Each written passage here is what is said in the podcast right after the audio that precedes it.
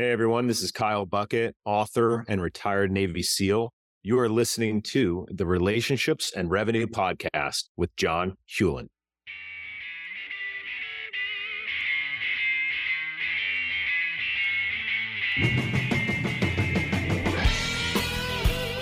Life is all about relationships, and great leaders heavily invest in those relationships.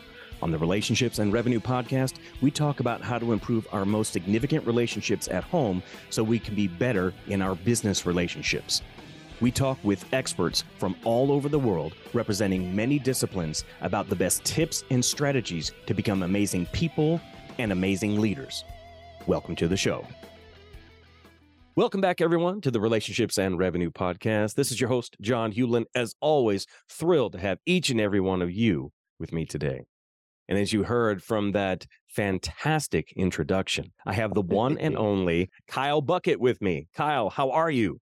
I am doing fantastic. It's such a great honor to be here. So thanks for having me. You bet. You bet, man. Glad to have you here.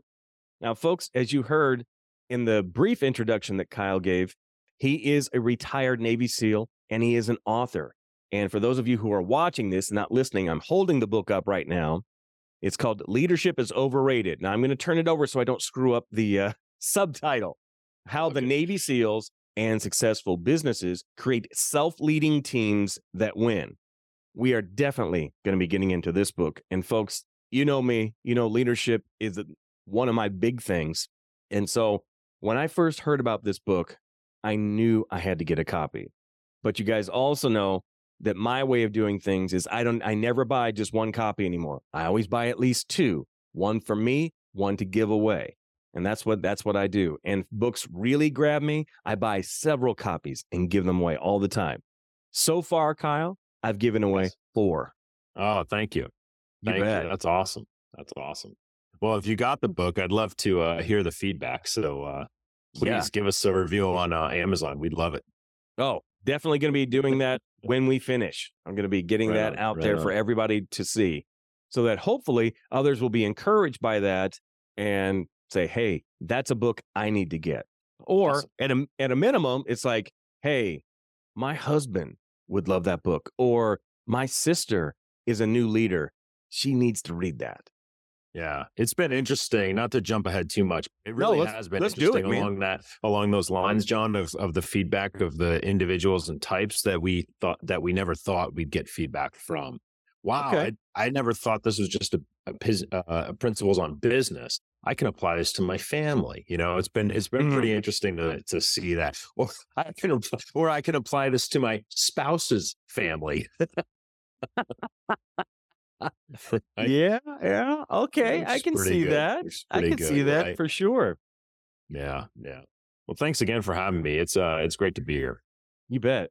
Now, folks, I want to go a little bit into Kyle's background because I think that's going to help set us up to not only understand Kyle better, but it's going to help us understand where he's gone in his life and his career. Uh, because uh, to me, it's kind of almost as become like a blueprint for everything. Like mm-hmm. one step has led to the next, has led to the next. And That's so right. these are fantastic. So as Kyle mentioned, he is a retired U.S. Navy SEAL, which okay, we could just stop right there. We could spend the entire time talking about that one thing. Because folks, I don't know how much you know about what it takes to become a U.S. Navy SEAL. It's not just like saying, okay, I'm ready to go into the Navy, and that's just one of the choices when you want to go into the Navy. No, uh, that is super upper echelon elite. And Kyle, help, help me understand this better. In the totality of everybody who goes into the Navy, what mm. percentage it's re- even it's even really, try to become a SEAL, let alone actually make it? It's really interesting. So every year, and th- these are these are average statistics, everyone. So uh, they do they do ebb and flow a little bit, but every year we have around 20,000 individuals that walk into a Navy recruiter's office or even an Army recruiter's office and say, Hey, I want to be a Navy SEAL. And out of those 20,000, and that's globally, right? We do have mm-hmm. recruiter offices internationally. And out of that 20,000, around 10,000 actually join the Navy to be a Navy SEAL. Out of that 10,000, around 2,000 to 2,500 actually make it to the doorsteps of basic underwater demolition school, BUDS. the basic part of uh, becoming a Navy SEAL, the basic training. Out of that 2,500, 2,000, 2,500, we graduate around two to 250 a year. Wow. That's Oh right. my God. That's right. And so uh, you can see how those numbers dwindle uh, pretty quickly. And now that's the one part about it. That's just the basic uh, part of becoming uh, qualified to continue on to becoming a Navy SEAL. That doesn't necessarily mean you're a Navy SEAL. That Mhm. means you're a trainee that's graduated the basic training requirement, which is, you know, six to eight months. After that, you have advanced training, which is, you know, another six to eight months. Now, at this point, mind you, you've already been through basic training of the military, of the Navy, you know. Uh, then you went through, uh, you know, a preparatory school or an A school to get to uh, to be Fort Bud. So now you, at this point, you've been through advanced training. Now you're ready to get to go to a SEAL team. You're in the military for around 18 to 26 months, give or take, how the schedules align. So now you're two years into the military, let's call it. Then you show up to a Navy SEAL command.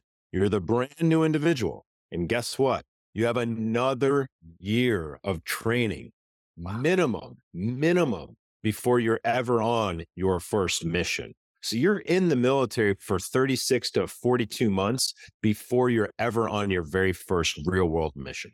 Wow. Yes. You got to, first of all, I'm not talking about making it through the training. I'm, I'm leaving that part out of it. To go 42 months without having ever That- been that's on a again mission. that's on the longer scale. I mean there have been guys that have you know 24 26 months depend, depending on the timeline that Okay. might be you know deployed rather quickly. They showed up to a seal team and boom they got went out the door you know immediately. But my point is is it's anywhere between you know 26 to you know 40 months somewhere in there before you're really on your first real world mission you got to really want to do it. you I mean, seriously, you got to want that. You, and you know, I get asked this all the time, John, is what is the secret to, you know, making it through Navy Mhm. SEAL training?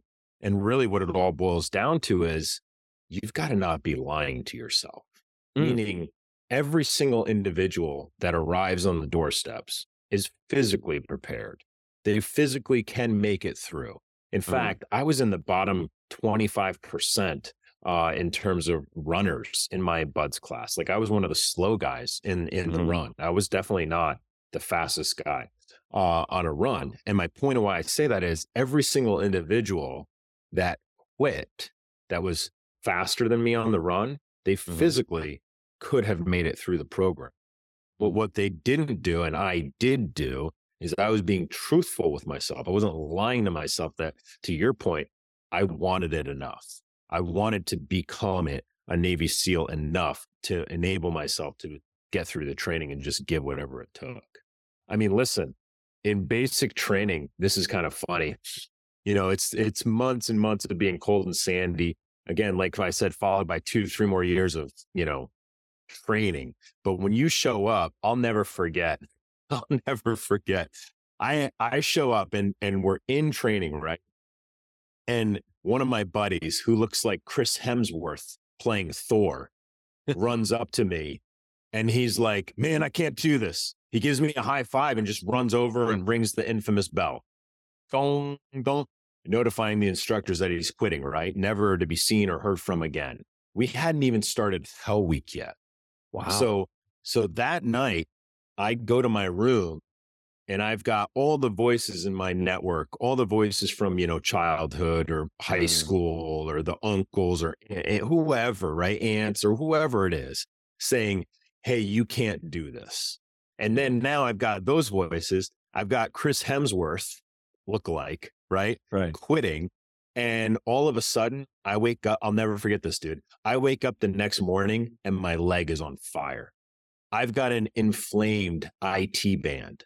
Hell Week's still a few weeks away. And I start realizing that I've developed an inflammation in my IT band. And so I go see the doctor and he's like, Hey, he gives me some Motrin. And I start consuming 3,000 milligrams of Motrin a day Whoa. just to get through the pain of the inflamed IT band. Mm. And more and more and more guys are quitting. And I'm just trying to get to the next evolution. Well, this is, I remember the night before Hell Week arrives, and I've made it. I'm there, right? And uh, the experts are saying I can't do it. Thor is saying it's too hard. My leg's killing me. And I go to sleep that night thinking about all the negativity around me, getting ready for the most torturous week of my life. And I wake up the following morning, the day of Hell Week, my leg's on fire, and now I've got a new problem. Oh. I've got 102.5 degree temperature added to the freaking list, right? So my point, my point is, is like if I'm lying to myself through all of that, I'm not going to make it through. It's not to sit here and go, oh, I'm the I'm the most badass guy on the world. No, I'm not. I'm not. Trust me. I know a lot, a lot more badass dudes from the Navy SEAL community, right? My point Mm-hmm. is, is that I was never lying to myself. I wanted it that bad. you know, I mean, and obviously in this particular situation that you're talking about, before you've gone out on a mission, it's your life is the one that's on the line here. Right. So, you know, getting to that point, you have to know for sure if you made it all the way through, you wouldn't want to endanger the lives of your team if you're not sure at that Right. point. Right.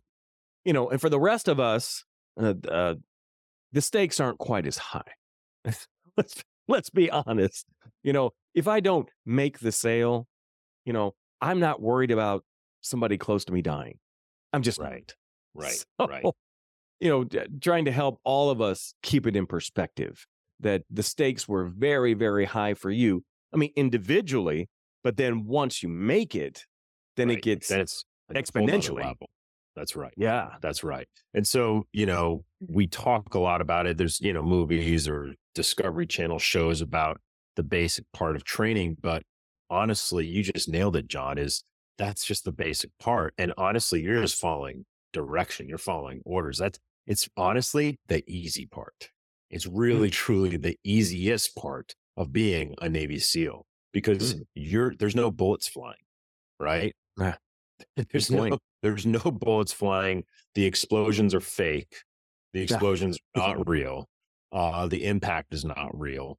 And um, you're not, you know, in a vehicle going, you know, 75 miles an hour or jumping out of an aircraft or underwater, et cetera, et cetera. So you you just nailed it. Um, the although we do have accidents happen in training, we do our best to avoid them and we're incredible at avoiding them. But it's not like the real thing. Yeah. You know, it's the easy part. And you're not Well- cru- like you're leading, you're leading, but at the same time, you're not really leading where lives are on the line. Mm, hmm You know, and I I knew a young man when I was in high school. He was a year behind me, who became a Navy SEAL, Oh, very cool. and I remember him only in the sense that like he was a cross country runner. I remember that about him in high school, and that he was brilliant. I mean, he was quite intelligent. Now, that's an aspect that I don't hear a lot of people talk about. But I remember him sharing some things, even, I mean, this was, I am really dating myself right now. This was a long time ago. So he would have been telling me this. It would have been like 89, probably, Okay. when he was Okay. telling me. Yeah. And so, I mean, you can't be, you know, just some schlub uh, who just happens to be physically gifted. I mean, you you got to have some level of intelligence to become a Navy SEAL. Am I wrong? No, that's right. That's right. And we have minimum uh ASVAB, it's called. So, one of the things that I wanted to know about related uh, to the SEALs is what's the frequency with which they would send you guys out on real missions? I'm not talking about whether the rest of us even knew you guys were out there. I'm just leaving that part out of it. Just how frequently does that happen? So it it varies. It ebbs and flows. My Okay. first year, this is a this is always a fun one. My my wife loves reminding me of this one. Our first year of marriage, which was uh 2005, um, we got married in uh, July, and I deployed in late August, early September. And for the entire first year of our marriage, if you combined all the days that we were physically together and Mhm. added them up, it was eight weeks. Wow. now. Uh, I've also had, you know, a, a, period of time where, you know, I got to spend a good amount of time with her. But, mm-hmm. um, mm-hmm. you know, every year between 2000 and 2015, I was in a foreign country, except for, wow. I think one, I think one year in there. But every year I was in a foreign country at some point.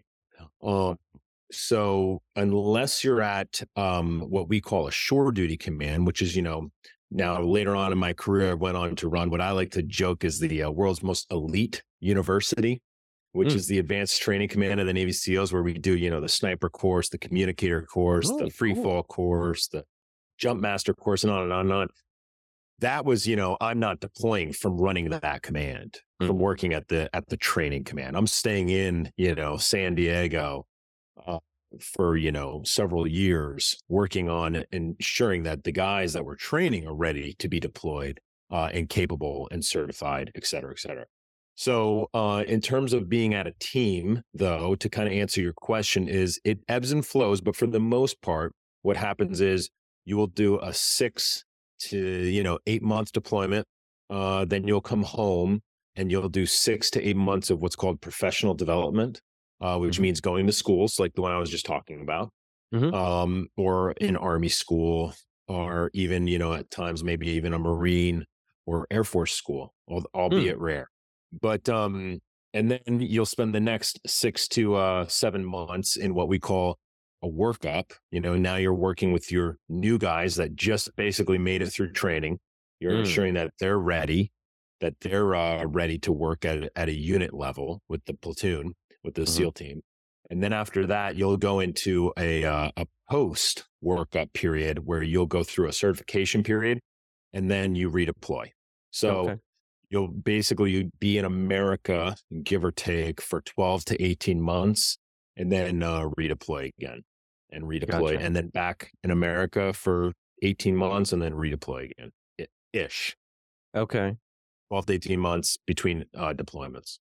Gotcha. So when you are on a mission or or you're out, you're deployed. So now when you're yeah, when you're last so about a year. Also, that also eh, six six to eight months is the main focus of what we try to do nowadays. For okay. sure, I've done you know year long deployments, um, and it and it's rough, right? It's really rough on the families, on sure. the uh, on the kids, on the spouses. It's very challenging. But when you're on that deployment, that also ebb, ebb and flows, right? I've had periods where we didn't do a mission for, you know, a month mm. um, mm. or a month, a month and a half. And we would have what we call like spin ups, right? You're spinning up based on great intelligence and then the mm-hmm. intelligence mm-hmm. goes dead. Um, uh, and you know, you, and you spin down and you don't actually execute on the mission. I've also had periods of time. In fact, I had this one, I'll never forget it. It was 2006. I was in uh, Iraq, uh, and we were targeting um, at, at an intense level. And the war was, you know, the conflict was very, very dynamic. Uh, we were all busy. And I had a 124 hour period where I went on four completely separate missions in one 24 hour period. Whoa. So, yeah. Oh, yeah. Which was nuts. Right. Um, and so which is, I mean, still to this day, you know, 2006, I'm, I'm, what, 13 years, you know, 17 years later, still to this day, that was, you know, my personal record for four completely different target intel packages uh, for four completely different missions um, in a 24 hour period. It was pretty nuts. Mm. So, um, my point of why I say all that is it can, it can vary. It can vary. And then it also depends on theater, depends on conflict, it depends on mm-hmm. timing. Mm-hmm I mean, there's such a wide variation. Okay. Yeah. Why did you become a SEAL? You know, I wanted to join the army actually. Uh, okay. I will grew up in uh, New York, just north of just north of the New York City, across the river from West Point Military Academy. Um, mm. And as a kid, I would go to West Point and watch hockey games, basketball mm. games, you know, because uh, that's what we had kind of around us that was cheaper than going down into the city and watching the Rangers or the Jets or the Giants, sure. etc. Right. And yeah. so uh, um, I knew that and I saw that. And I had, you'll appreciate this, John. I had Chuck Norris films. Yeah. So- yeah. right? So I had Chuck Norris, and uh, and I wanted to be Chuck Norris, and so my senior year of high school, my dad had um, quit his job actually, and was deciding to go back to school. I'm the oldest of five kids. I'm the oldest of five kids. My dad's in a career transition. My mom's working at a, the small private school that we attended with basically no pay.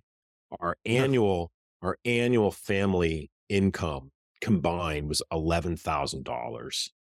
Didn't have a lot of options. We were scraping by. I didn't have a lot of options. I honestly, I'm now I'm kind of acting as the house nanny, and I'm like, I got to get out of here. I'm dying. I Oh. love my parents, but I'm like, I got to get out of here. I didn't have a lot of options afforded to me, and so my dad actually told me, Hey, you love the water. You love the ocean, rivers, lakes, streams, anything. You just like water. You like being around water. You should Mhm. check out this program called the Navy SEALs. I was like, I don't, I didn't even know what it was. This is the '90s. There wasn't a lot. Like I had, you know, I had the um the one movie with um, uh, what's his name from Hot Shots, Hot Shots, Charlie Sheen. Oh, Charlie Sheen. Yes, thank you. Sorry. yeah. Yeah. I remember that. I had- yeah, yeah. I had that movie, and that was pretty much it. And so I was like, whoa. And I read a book, and I was like, that's incredible. I want to do that. That's Mhm. amazing. And so uh, fast forward, I'm in my senior year of high school. It's the morning of my 18th birthday, and I'm sitting on the Navy. Rec- I skipped school. I'm sitting on the Navy recruiter's office at 8:01 a.m. They open the door, and I sign the dotted line. I'm like, get me out Wow. of here. Yeah. So Wow. Okay. everyone's got their own story, but uh, for me, I just wanted to. I just I wanted to go serve the country in an elite elite manner and in a Mhm. maritime environment. Now I always joke because I love the water and I love surfing. I love being in the ocean. I love the water, and uh, I joined in the late '90s, and then 9/11 happens, and all I end up seeing is the desert. desert. yeah. Yeah. I, oh my gosh. Yeah. Mm. So, talk to us a little bit about this whole notion of, well, I'm thinking about high performance, is one of the things I'm thinking about. Because when I think Navy SEAL, that is something that comes to mind. Uh, I mean, forgetting the fact that I actually knew someone who had become a SEAL, I'm talking about just the what I have learned about the Navy SEALs in general. When when I hear that term high performance, th- I think of a few things.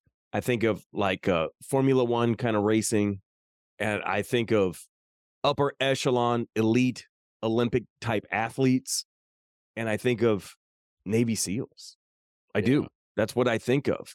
So, is that a term, first of all, that you think applies to the Navy SEALs? And if it does, in what ways does it apply? I mean, I mean, we're the the cream of the crop, right? We're the tip of the spear, right? Yeah. Everyone, when you when you talk to and and I gotta I gotta caveat this, right? Like I love every single military branch. I love mm-hmm. them all. I'm forever grateful. Like the Marines have saved my life multiple times. I love working with the Army, and I can go on and on and on. But when you hear in your network someone talk about an entity and they go, hey, these Israeli special forces or the Marine recon or the Green Beret or whoever, what's the following sentence? Right? It's it's that comparative to to our community. And and the reason is, I believe, is because of our training, right? Mm. Our training is so intense. It's just incredibly intense. Um, we walked through, you know, a moment ago, the attrition rates uh, and what it takes. And it boils down to, I think, you know, each one of us has this this resilience and this adaptability that's innate within each one of us that's reinforced reinforced very i want to be very clear about this reinforced by what i was mentioning earlier which is we're not lying to ourselves we're very honest with ourselves so we learn and this is like the the moment or the, the aha moment we're like right each one of us learn that we need to understand how to lead and motivate ourselves each and every day Yeah. so we're resilient and we adapt to it when we're in the basic training when we're in the crap you know when Yeah. it sucks when we don't have sleep for a week we learn how to lead and motivate ourselves each and every day. Now, granted, we got we have instructors yelling at orders at us, but you know, I know if I talk about this when we consult with um with companies, is how many of us have had bosses or bad bosses telling you Yeah. what to do, right? Yeah. In the end, it's about your self reassurance that really gets you through it, right? Mhm. Not and and for us as an, as students and buds, it's about that self reassurance, that resiliency, that adaptability that gets you through it, not the instructors. The Right. instructors are not getting you through it. It right. I was just with a group uh like two weeks ago, right? Uh, it was a sales group of a large um insurance organization. And I, and I was talking to him like, remember that time when a tough customer says no 10 different times, Mhm. right? This is the sales organization of a large group. I'm Mhm. like, you know, remember that what what happens? What motivates you to ask for that sale the 11th time? Mm. How did you think on your feet and persevere, not giving up till they finally said yes? Right? It's they adapted. They were resilient. They adapted to the situation. And Mhm. it's the same thing in, you know, Navy SEAL training. Like you have to adapt. You have to be resilient and then just remind yourself like, hey, this is this is why I'm doing this. All right. I want to take this a slightly different direction for just a Sure. minute because it kind of hit me when you were talking about it, when you were speaking to that sales force. Sure. I'm thinking in terms of a much younger generation. Mm. One of the, well, there's no better way. I, I can't say it any different than this. One of the complaints that I get from a lot of friends of mine who are hiring younger. When I say younger, I'm talking about, you know, 18 to 25 in that range. I get it. I get it. They, there's resilience, does it's not there. It, they've never been through anything, so they don't know how to be resilient. They- uh, they- they- They've had everything given to them. So, I, okay, I'm going to hop down off of my soapbox now because somebody else needs the wood. But the point I'm trying to make is that how do you help people like those friends of mine are like, John, I don't know what to do with these kids because the first sign, and I mean barely even a sign that something might not be exactly perfectly right. Mhm. I mean, they throw up their hands, they give up, and says a lot of them quit. I mean, like is- leave. And it's like, I don't know what to do with that. This is one of the most common questions that we get asked. I love this question. And 90% of the time, people are not going to like my answer. Oh man, I can't wait to hear it now. Because guess what? That 18 to 22 year old, guess where we create Navy SEALs from? Huh? Good point. Yeah. That's right. That's right. You're not getting a 18 to 30 year old coming in Um, there. So We don't just hire, we don't go out and hire a 40 year old Navy SEAL no. and go, hey, we need a sniper. Let's go to on Indeed and hire a Navy SEAL. My point is, we create them. We Mm, create them internally. mhm. And we get asked this all the time. And I go, well, what's your training program look like? And well, we have a, Mm. a three day indoc for new employees. And I go, okay, that, that there's nothing wrong with that. That's great. That's phenomenal. We got to start somewhere. right. Um, and then what happens after that? Well, then, uh, then I start complaining about resiliency and adaptability. And I go, okay, there we go. All right, there it is. Yeah. Thank you for your honesty. Yeah. Now let's break that down. What are you trying to get out of this individual? And, and what is the problem? And, and why are this, why is this individual not truly motivated? Mm. Because we talk about this all the time, right? The top 10 motivators surveyed time and time again. It continually com- comes back, especially over the last three or four years. And we reference it in the book is guess what number one is? And hey, it's not money. Spoiler alert, it's not money. Why are what are people motivated by? And the number one, time and time again, and it's growing. And I think number one's starting to take over quite a bit of um, the market share in terms of motivation and adaptability. Meaning, like number one might have been ten percent of the top 10 Mhm. It might be now worth like twenty percent of the weighted value. Does that make sense? Wow. Okay. Yeah. You know, Mhm. and it's and it's recognition and appreciation Mm. recognition and appreciation, right? Yeah. Um, and that's growing, right? Everyone wants that pat on the back. And it is very challenging for leaders these days, for managers these days to understand how to do that, how to give Mm. recognition and appreciation. And so there's des- this desire, and that's a good thing. Uh, I think that's a good thing. I think that's a great thing it, as the country is evolving, as we're reaching new heights uh, in our country. Um, you know, wealth is becoming, you know, bigger and larger every day as we know it. And Mhm. so, you know, it's not, I need, a, I need just bread and water is my point. Mhm. Now we're evolving as a society saying, Hey, I need to be appreciated. I need to be recognized as an individual. And so we focus on, Hey, enabling those managers and those leaders. Hey, how can you build a program or a process of just going, Hey, Jane, you know, I really do appreciate all your hard work. Hey, Mhm. John, I really appreciate your hard work. You're you're doing a great job. Let's also just focus on tweaking this, but honestly, you're doing a great job. You're Mhm. doing a phenomenal job. And so my point of that question really is, you know, it comes back to like, hey, what are what is the culture that you've created within your organization, and what is the the magnetism within that culture that's drawing in your new talent that you're now complaining about because you hired them, right? And now you're complaining about them, Mm. right? Oh yeah. So, you know, it's, hey, what kind of training did you spend on that individual? And what kind of process do you have to feed into, you know, the top 10 motivators and drivers for individuals in today's in today's world, in today's workforce? Okay.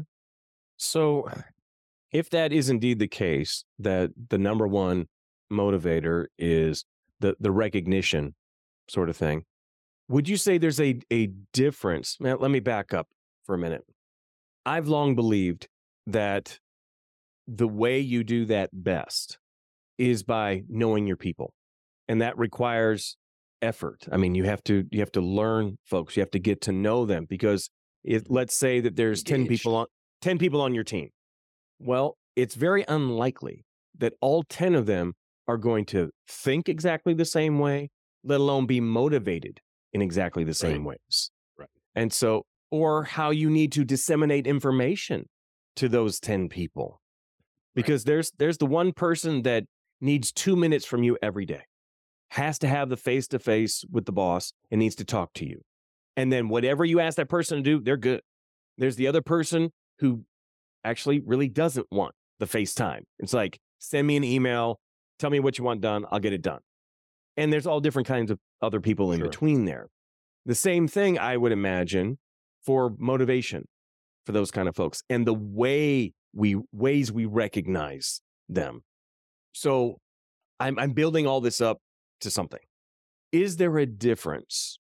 And if there's not, should there be a difference in how we recognize people on our teams, meaning people that we lead as a manager versus someone who's more C suite and leads those types of folks?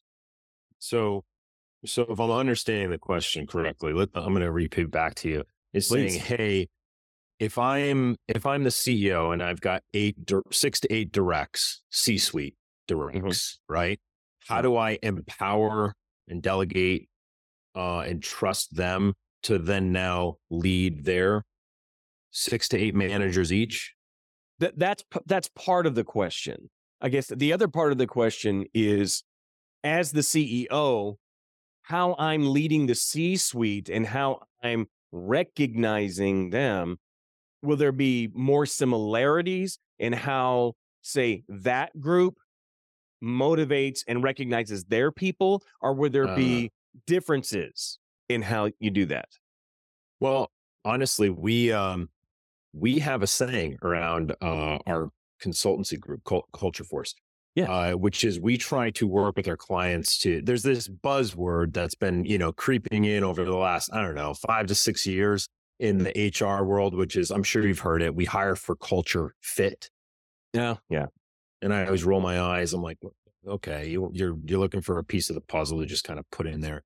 And I always, we roll our eyes because we we hire for culture improvement. Oh, okay.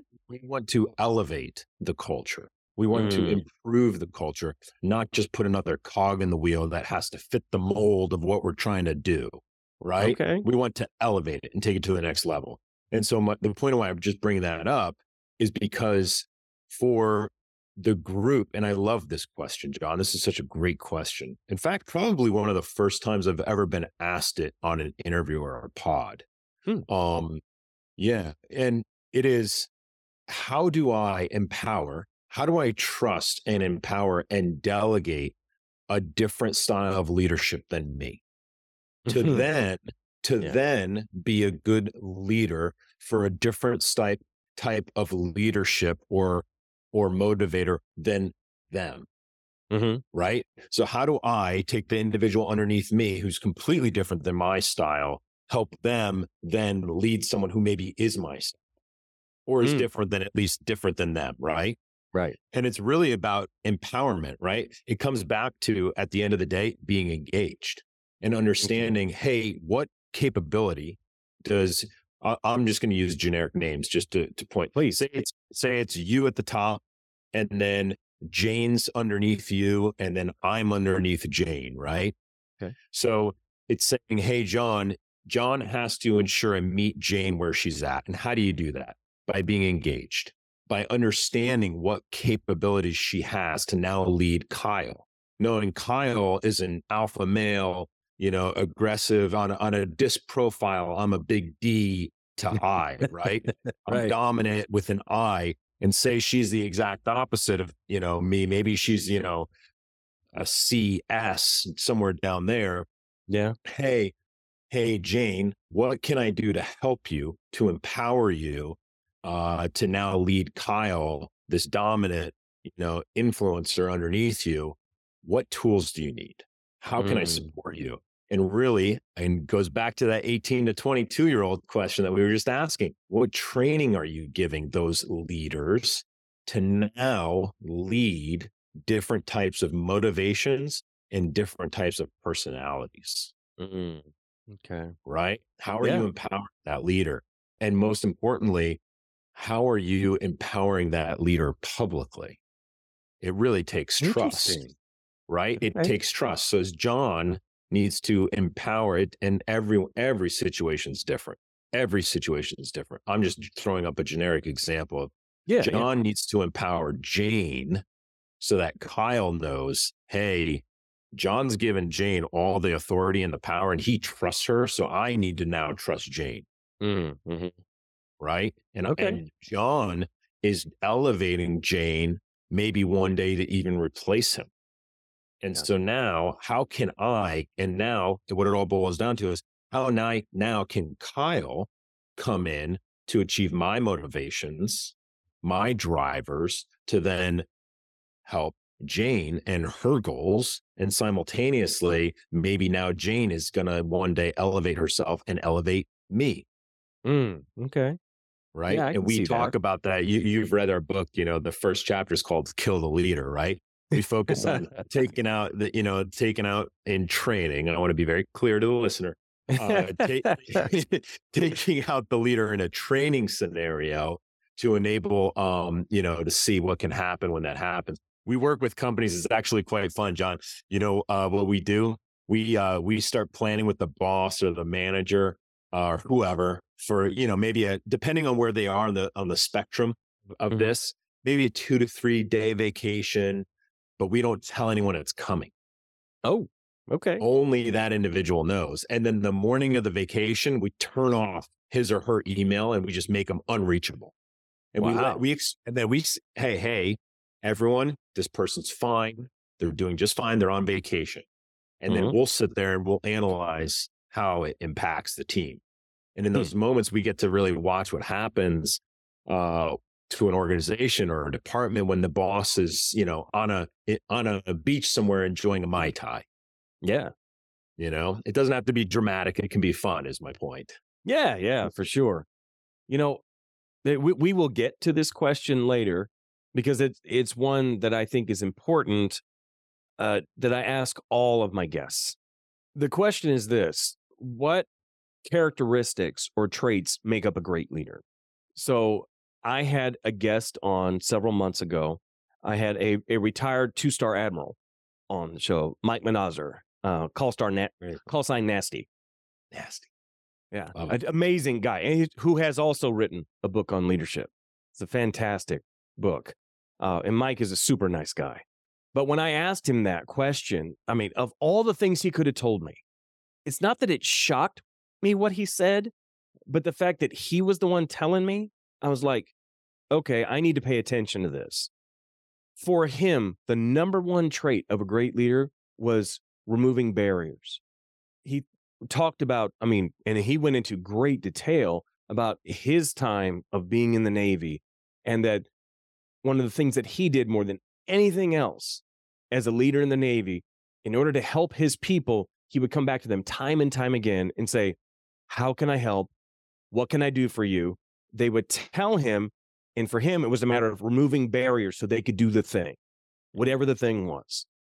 Is that something, first of all, that you noticed your time in the Navy? And then subsequently, after that, in creating Culture Force? You know, I think it's a great symptom or a great character trait uh, Okay. that makes a phenomenal leader.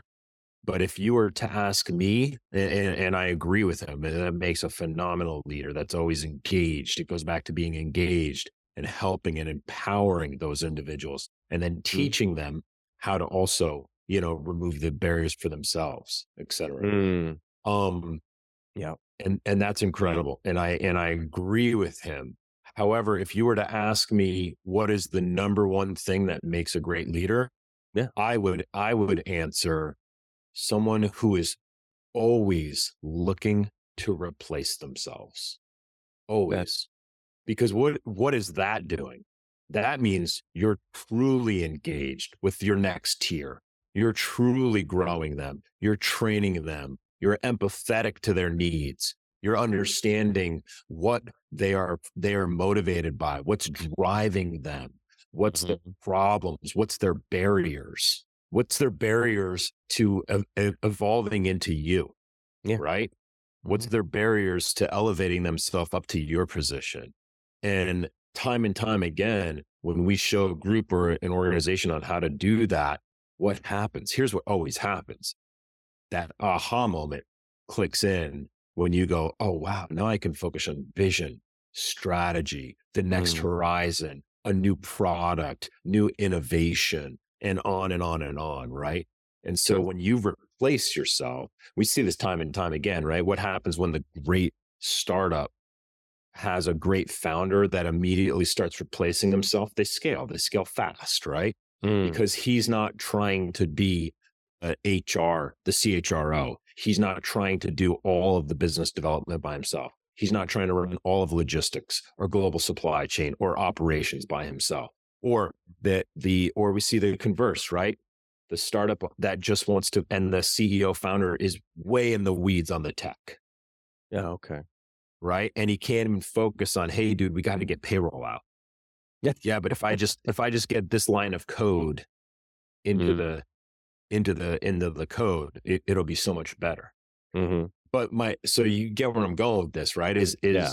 I believe the leaders that can focus on and it and I want to be very clear, this doesn't happen overnight. It takes time.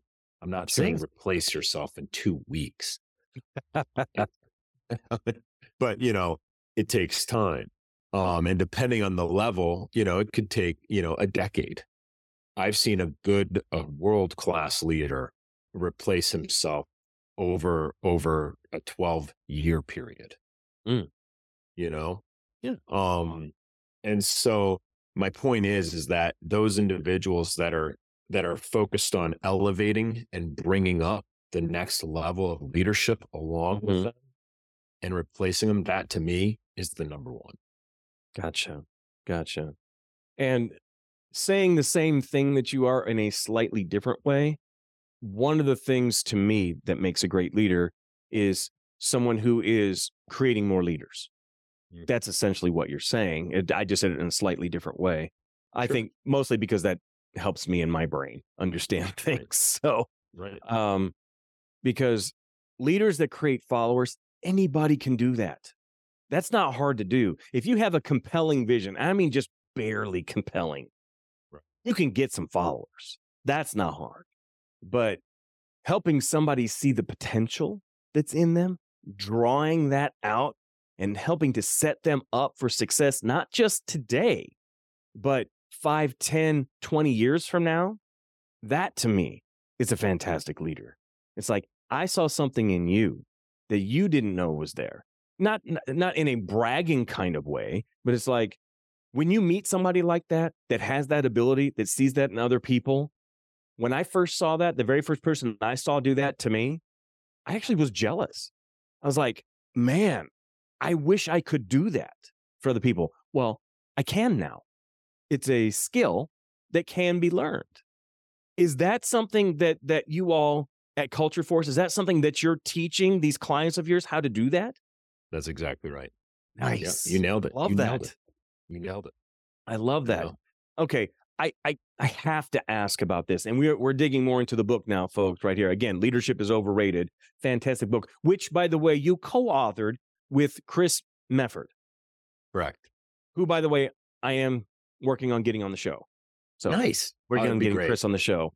That'd be Um, great. I at first I had thought about having you guys together, but I actually like the idea of having you guys separate. Yeah. No, and, and the different approaches that you guys take to the book and how you do things. It's it's Yeah. fascinating to me because you come from completely different worlds. Yeah.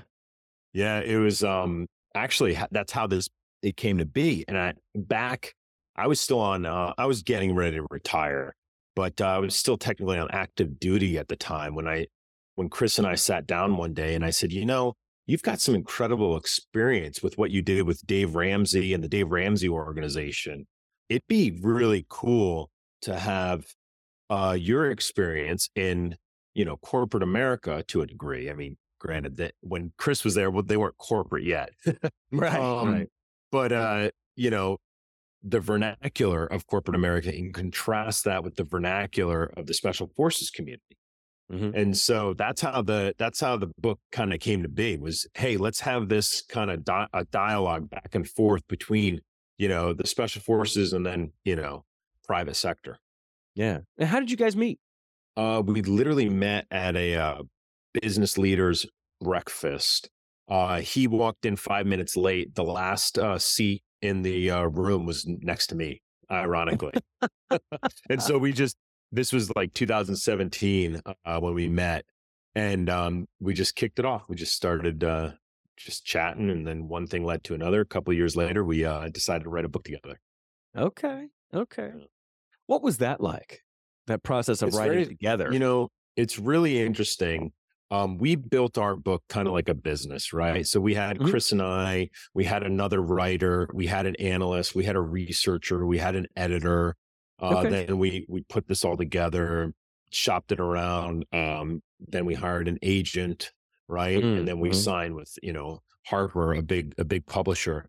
And so we built this kind of like a business from the beginning for each author there's really three models that you can go after which is you know self-publish uh, you can do this new and growing trend which is a hybrid model where you you know you pay a, a smaller publisher to help you self-publish um, Mhm. and then you can you know what we did which was sign with a big publisher so it's really interesting and i always like to joke uh, i don't know if you've ever heard of the author nt wright nt yes, I have wright actually. Oh, you have? Oh, okay, oh very So- familiar. Yes. Oh, great.